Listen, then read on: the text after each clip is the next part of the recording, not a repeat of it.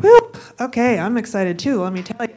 Uh, before we get into this, uh, whatever it is, um, let's just pray for this wonderful um, story we just heard. I just want to pray for Alicia and her baby and the husband before I begin. So, Heavenly Father, we are so thankful that Alicia shared her story and um, all the times that she saw you working in her life, Lord. And Father, um, I just am confused about how prayer works. Um, I just want every woman in the room to be praying that this baby's going to live to be a strong, healthy, godly man, Lord. And I know you hear our prayers, but I also know that you are praying constantly in the heavens uh, interceding. You see this baby, you knew he was there. You're like, surprise, surprise, just you wait for my big surprise. You love those. Um, we don't really like the waiting, that's a hint. Um, but you, Lord, are interceding for her and the son, and we ask that you do protect and strengthen them and that you would give her peace, give her husband peace, Lord. I pray that this boy will be a testimony to your goodness all the days of his life, Lord. And I ask um, that we would get to meet him and uh, celebrate all the things you've done uh, one day, Lord. And I know that you're the one who holds all things together. And uh, just like you kept baby Moses safe in the Nile, we ask that you keep this baby safe today. Thank you, Jesus. Amen. Okay, wait, I got to do this. This is no good. There. Okay. So, do we have my amazing slide? Thank you, Jaleese. I have less slides. Last time she was like, Are you kidding me? And I really looked for a clicker machine, but I couldn't figure it out. If only I was married to like a tech guy that could help me with that. I didn't think to ask though. Um, so here we go with my message Why should I care? And here is a picture of the high priest. And I just want to encourage you all blessed are you, ladies, who are here today even though you don't care about the high priest, you don't care about Melchizedek, you didn't know how to pronounce his name, and you don't want to learn it. Blessed are you, ladies, who are here, even though you joined this study full of hope and optimism, and every week now feels like preparing your taxes. You know, God knows your heart, and he's not surprised. He is so glad that you want to draw near to him, that you're willing to keep coming, that you're willing to keep putting in the time and the effort and just driving here week after week because you want to draw near to him and it's hard. And I just want to remind you that there's a couple parables where Jesus hinted it might be like this, so we shouldn't be surprised. I think of the man that was looking for treasure in a field and then he bought it the whole field because he wanted the treasure. But just think of him like those guys with the metal detectors. Like, how much time did he have to look before he found this treasure? It was a lot, right? Think about the lady who searched in her house for the coin, the lost coin. That was not like a good time she was having there, but she knew the treasure was worth it. So I just want to encourage you that God knows that it's not always a picnic getting into His Word. And he is pleased with us when we're in that wilderness and he feels far away, but we're like, Where are you? He's like, I'm just so proud of you right now. So thank you. Um, why should I care? Well, the reason I wrote this message is because, frankly, it's a little hard for me to feel like warm and fuzzies when I think of the high priest. I think about all the children's books that I've had for kids, which is a lot, and none of them ever show Jesus in this getup. Uh, they show him as a shepherd and they show him with the little children all around him, and they show him on the cross, which is kind of the pits. But nobody's like, hey, this will really win the kids over. Let's put him like a high priest. So, why does the writer of Hebrews care so much about this? Good question. I didn't know. And so I thought I'd do a whole talk on it. That was a really good way to torture myself. But that's who I am. And I was really blessed. Um, maybe you'll get a little encouragement too. One thing is, um, I think we have a problem with the word priest, right? Like, the word priest is associated maybe with the Catholic tradition, if you're from that, or um, I don't know, but something weird and foreign and not very Protestant American kind of thing. And we're like, priests are weird. They have them in other religions, not my religion. I don't need priests, right? I don't want a priest. Um, but let's look at what the Bible means when they translate the word priest. So, Jaleese, if you'd be so kind to go to. Oh, that's not the first. Oh, there we go. Okay. So, we who did the Genesis study looked at um, the Garden of Eden and um, thought about how that was like the first tabernacle, right? I'm like looking at the time. Hmm. Okay. Um, okay. Yeah. Okay. So um, the first tabernacle. So who are the first priests? So we're thinking about, and I think this is weird because I always think of the Garden of Eden was like the whole earth. No, if you read very carefully, the Garden of Eden was a small part of Eden. And then they got kicked out, if you want to go to the next slide. Um, they got kicked out of the garden. But the people that lived in the garden were the first priests, it's implied, especially if you look elsewhere in the Old Testament and in uh, church history. This is not that radical. Now, if you're really into the idea of how could Adam and Eve be the first priests, and you want the easiest way to learn more, uh, you can Google the Gospel or the Bible Project. The Bible Project has a story on the priests. And you can watch like a five minute video and be like, that's really cool. And then you can read more if you want. But if you think about if that Garden of Eden was the first tabernacle, the first priests were Adam and Eve, and they were the the thing that made them a priest is they lived near God, right? So then they get kicked out. Uh, the next one is um, because they wouldn't they wanted to live independently of God. And God's like, You want to live independently of God, me? I'm not going to destroy you, but I am going to remove you from my presence. And so they were moved out. Now remember when we studied how in Hebrews they said man was moved a little or was a little lower than the angels? Think about this. The first priests, their jobs was to um, uh, keep and serve in the in the garden. Keep and serve in the garden that was kind of code for what the, the priests did in the temple. Um, and one of the jobs that they lost, which is keep, which is like guarding the temple, was given to the angels, right? So they lost some of their priestly duties when they got kicked out. The angels are now guarding the temple. Instead of Adam and Eve being good priests who spread all around the world the garden by cultivating it, remember they're supposed to multiply before the curse. They were supposed to spread that garden all around the world. They lost that. Instead, now they're out of the garden, they're further away from God. And so, this is our big problem. We are no longer living near God. We are no longer able to um, approach Him because there's something wrong with us. And there's something wrong with our community, and there's something wrong with our identity, and we need someone to help us because we want to get back near God. Now, in my little picture, you can see that, you know, Cain and Abel, they had like little altars. They're like, we want to get near God. And the bigger you screwed up, say murder your brother, the further you have to go away from God. You know, so right away, they're trying to get back there, but we just can't make it. We need God to make us. So the next one, Jaleese, is um, God kindly gave us the temple system, right? well, we're kind of like, yeah, the temple system, that's so out of it, man. You guys, that's that's worse than neon spandex. That's so way out. We're not into that anymore. But if you think about it, God gave us priests, and they helped people come close to God, right?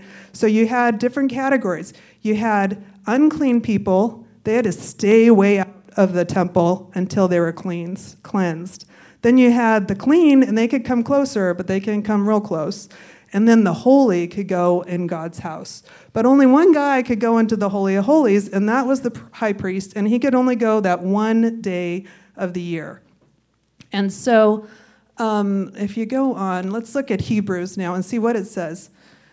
Here's that part everyone's loving. Like, I'm going to cross stitch this today. For it is declared, You are a priest forever in the order of Melchizedek. The former regulation is set aside because it was weak and useless, for the law made nothing perfect. But a better and a better hope is introduced by which we draw near to God. So the old law couldn't transform us personally.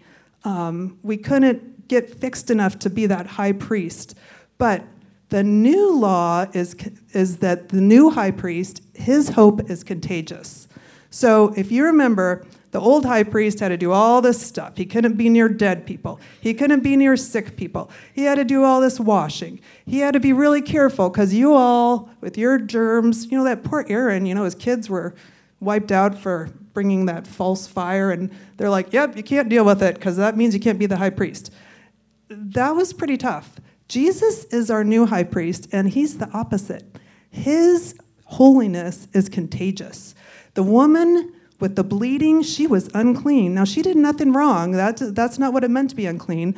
It would be wrong for her to go in the Holy of Holies. That would be a sin because she knew she was unclean. She knew there was something wrong with her. But when she touched Jesus' robe, his holiness was contagious. He could transform her by his holiness. Um, part of our big problem was guilt and shame. And Jesus takes away that guilt and that shame as in his role as high priest. He's like, "Come with me and I will take you into that holy of holies. There's no shame with me. You just come to me and I will take you there." Uh, think about Matthew invited him. Matthew, the tax collector, invited him to have a meal. Jesus had no problem because he wasn't going to get unclean from uh, Gentiles and tax collectors. He was contagious. Zacchaeus was that wee little man, the tax collector who was a traitor, right? He was working with the oppressive regime. And Jesus said, Come on, you, you can walk with me. And, and uh, he said something really good. I can't quote him. Anyway, Zacchaeus was another example of how Jesus' holiness as the high priest was contagious. Okay, so let's look at um, Hebrews 1 3. Um, yeah. Okay. So we start off, and I really love the way Hebrews starts off. Like Hebrews 1, I'm kind of like, it's like the first chapter of the Silmarillion. It's the only part I like. This is the only part of Hebrews I normally like because it's like so clear, right? Because Hebrews is, starts off with this Jesus being the radiance of his glory and the exact represent- representation of his nature.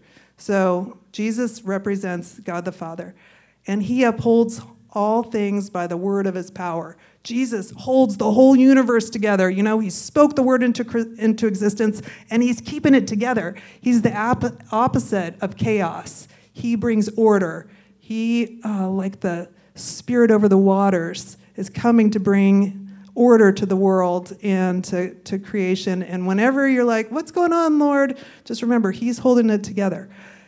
And then it says, when he had made purification of sins, he sat down at the right hand of the majesty on high.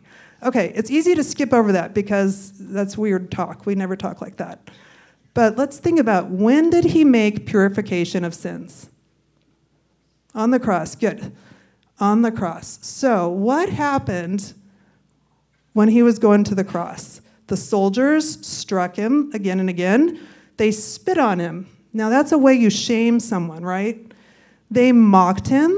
They took off his clothes and put the purple robes on and was like, ha ha, you're the king, and knelt before him as they beat him, right?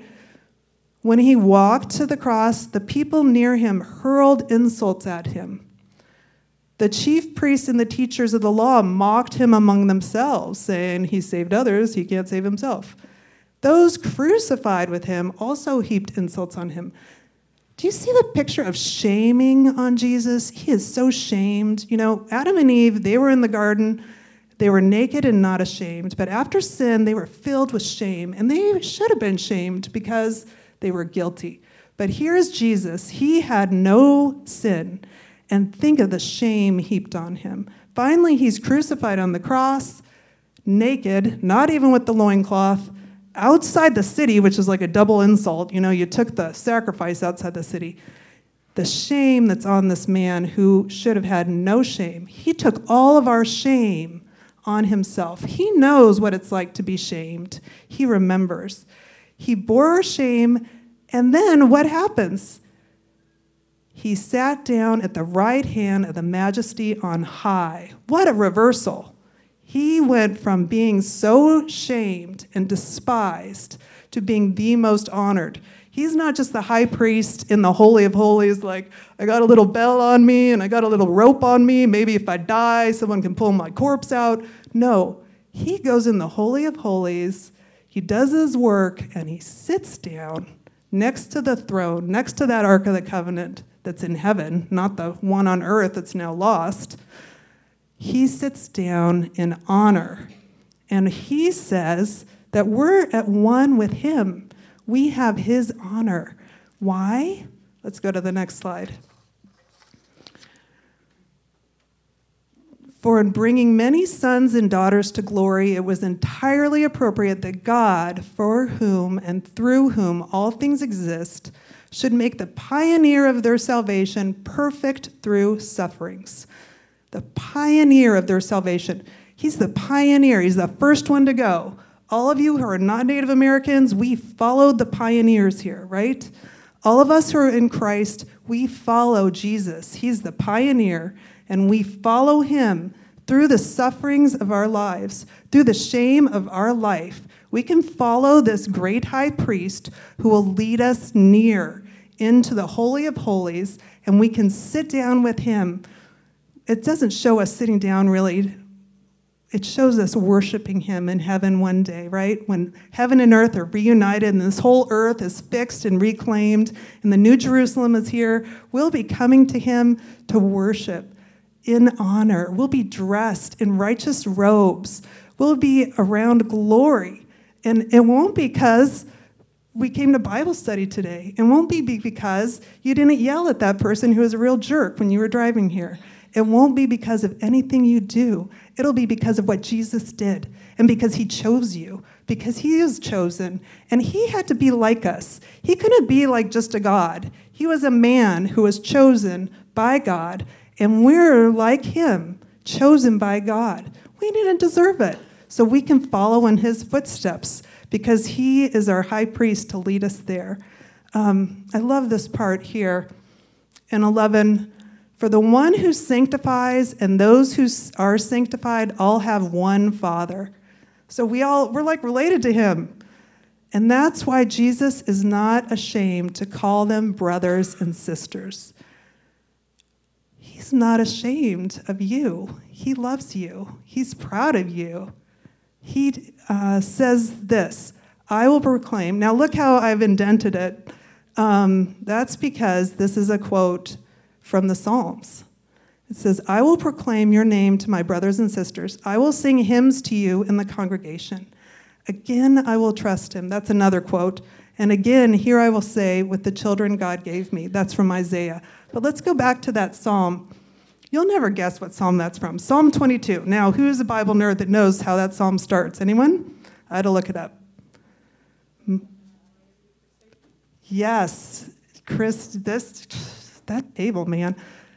My God, my God, why have you forsaken me? Just think, Jesus was on the cross saying those words to the Lord, but he knew that whole thing. That was a psalm of ascent, or he would sing that psalm, he would know the whole song, and he would think, For the hope set before me, he endured the cross, it says. He's thinking that he will proclaim your name to my brothers and sisters. He endured all that because he was thinking about us, about proclaiming our name, um, for talking to God, talking about God to us. What a wonderful picture. Okay. Let's see, we got five minutes. We'll max it out. Uh, yeah, I got halfway through my slides. You guys, I had 70 slides when I started. My husband's like, what? Anyway, yeah, I started, I got it down to 14 and we're getting through about seven, so yay. Okay, so let me skip. Oh, no, the next one's super good. Okay, we're to do the next one. Um, since we have a great high priest who has passed through the heavens, Jesus, the Son of God, let us hold fast our confession. For we do not have a high priest who is unable to sympathize with our weaknesses, but one who in every respect has been tempted as we are, and yet without sin. Let us then, with confidence, draw near to the throne of grace that we may receive mercy and find grace to help in time of need.